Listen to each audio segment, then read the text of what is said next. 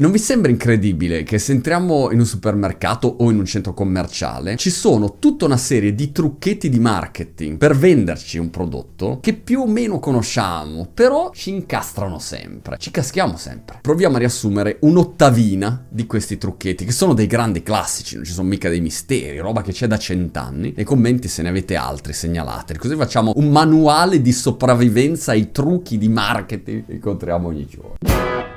Partiamo, il primo si chiama cosiddetto decoy effect e si basa sul fatto di mettere un prodotto civetta in sostanza per alterare la tua scelta. Facciamo un esempio. Immaginati di andare a comprare un portatile, ok, in negozio. Vai lì e ce n'è uno che costa 3,99 e poi ce n'è uno che costa 6,99. Questo ha un po' più di funzionalità in più e questo un po' più di funzionalità in meno. Quale preferisci? Dipende dalle funzionalità che cerchi, ma la percezione di prezzo è che questo qui costa effettivamente di più. Ma se io ti aggiungo un altro che invece costa 8,99 e ha più o meno le funzionalità di questo qui, allora questo diventa quello più conveniente. Lo stesso meccanismo lo puoi usare al contrario. Quando vai da McDonald's e ti dice le patatine piccole costano 1, le patatine medium costano 2 e le patatine big, large, extra large, mega costano 2,50. E tu dici wow, 2,50. In questo caso il prodotto civetta è quello qua in mezzo. Quello che io ti voglio vendere è il prodotto large. Trucco grande classico numero 2 è quello che qui in Inghilterra si definirebbe basato su sulla cosiddetta arbitrary coherence, una specie di coerenza arbitraria, non so come si traduca. In pratica, se tu pigli una lista di vini al ristorante e vedi tutta una serie di vini super costosi, 100 euro, 120 euro, no? Questi che hai il vino in questo posto qui, scendi, scendi, scendi, wow, 50 euro, 50 euro ti sembra un affarone. Se nella stessa carta dei vini tu avessi avuto solo vini che costavano 50 euro, il prezzo l'avresti percepito come alto. Un grande classico. Il trucco, come vedete, è sempre partire da un prezzo che per te in un qualche modo è il prezzo di partenza e poi il tuo cervello ragiona in base a quel prezzo se conviene oppure no. Numero 3 collegato è lo scontissimo. Al posto di 99 euro, 19 euro. Andiamo, l'affarone. Stesso concetto anche in quel caso ho un paragone. La domanda vera che dimentichiamo di farci in questi casi è ma il prezzo di partenza era veramente 99? Boh, non si sa. Numero 4 è la cosiddetta strategia del loss leader. In pratica ho un prodotto che vendo in perdita o comunque una cifra molto bassa che per te è conveniente ma quando arrivi in negozio da me, online, offline, a quel punto probabilmente compri altra roba che invece ha un buon margine e guadagno su quello. Quando vai nel negozio di giocattoli con i figli che c'è la super offertona offertissima su un gioco particolare, ma poi esci con un carrello pieno di giocattoli. Dici, ma com'era che siamo entrati per comprare una roba che costava 0,30 e abbiamo speso 500 miliardi? È quella roba lì. Numero 5, un po' di cialdini, perché il vecchio cialdo non può mai mancare, c'è sempre dappertutto il vecchio cialdini. Unity, no? È questo concetto del cerco di farti sentire che io e te siamo più o meno appartenenti alla stessa categoria, arriviamo dalle stesse origini, il motivo per cui sentite così tanti che quando cercano di promuovere o di vendere il loro prodotto o servizio ti dicono no, perché io lo conosco bene il problema dei commercialisti, ero anch'io un commercialista frustrato e ho trovato la soluzione, ho inventato questa soluzione per i tassisti perché anch'io facevo il tassista. E allora questo fa risuonare insieme le nostre anime. Numero 6 è facile il concetto del dell'anticipazione. Pensate a tutti i film, i blockbuster, i concerti. Ti anticipo. C'era un esperimento carino citato in quest'articolo dove si fa riferimento a un test psicologico per capire se tu vuoi baciare una celebrity, un personaggio famoso, se sei più interessato a baciarla subito o tra tre giorni. E l'aspetto paradossale, per quello che possono valere ogni volta queste ricerche, che possono dire tutto il contrario di tutto, però facciamo finta che sia vero, l'aspetto paradossale è che uno è più felice di aspettare un pochino perché è più carico, più gasato fatto, adesso aspetto, o vado al concerto di Vasco tra un mese, no? Quell'aspettativa crea, genera questo maggiore attaccamento e sono più interessato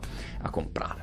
Numero 7 il cosiddetto blemishing effect, penso si pronunci così, in pratica è l'idea di non dirti soltanto che io sono un fenomeno e sono lo zio eh, con i superpoteri di Spider-Man, no, ti dico anche alcuni aspetti negativi, a alcune condizioni. Numero 1, che prima io ti dica gli aspetti positivi del mio prodottino e poi ti dico gli aspetti negativi. E numero 2, che gli aspetti negativi non siano tremendi. Ad esempio, se vai all'IKEA, magari su un certo mobiletto, ti dà tutta una serie di opzioni e poi alcune non sono magari molto positive perché ti dice solamente due colori oppure solamente in legno. Solo legno di che. E allora quello ti fa percepire che c'è anche un aspetto negativo eh, che però viene messo in evidenza in modo sincero da quello che lo sta vendendo e quindi questo rafforza eh, paradossalmente anche in questo caso quello che è la qualità positiva. Numero 8 è la tecnica dell'analogia. Prendete Red Bull, immaginate se Red Bull avesse fatto un annuncio pubblicitario dicendo Red Bull, la bevanda che contiene la pipurina, la taurina, la pirulina e che crea un metabolismo più accelerato del pirupiro pirupirgiante. Ok, una descrizione tecnica. Invece no, ha fatto un messaggio pubblicitario molto semplice. Red Bull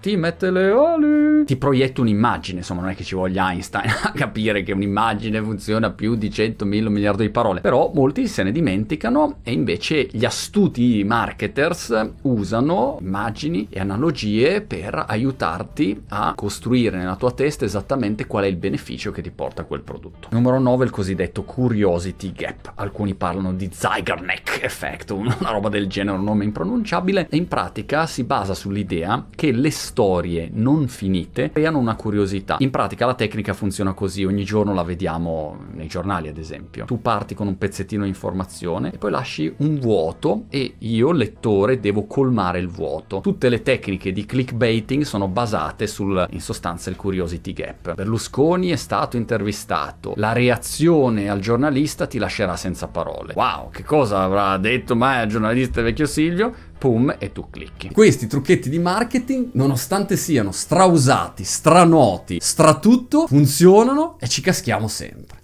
Credetemi.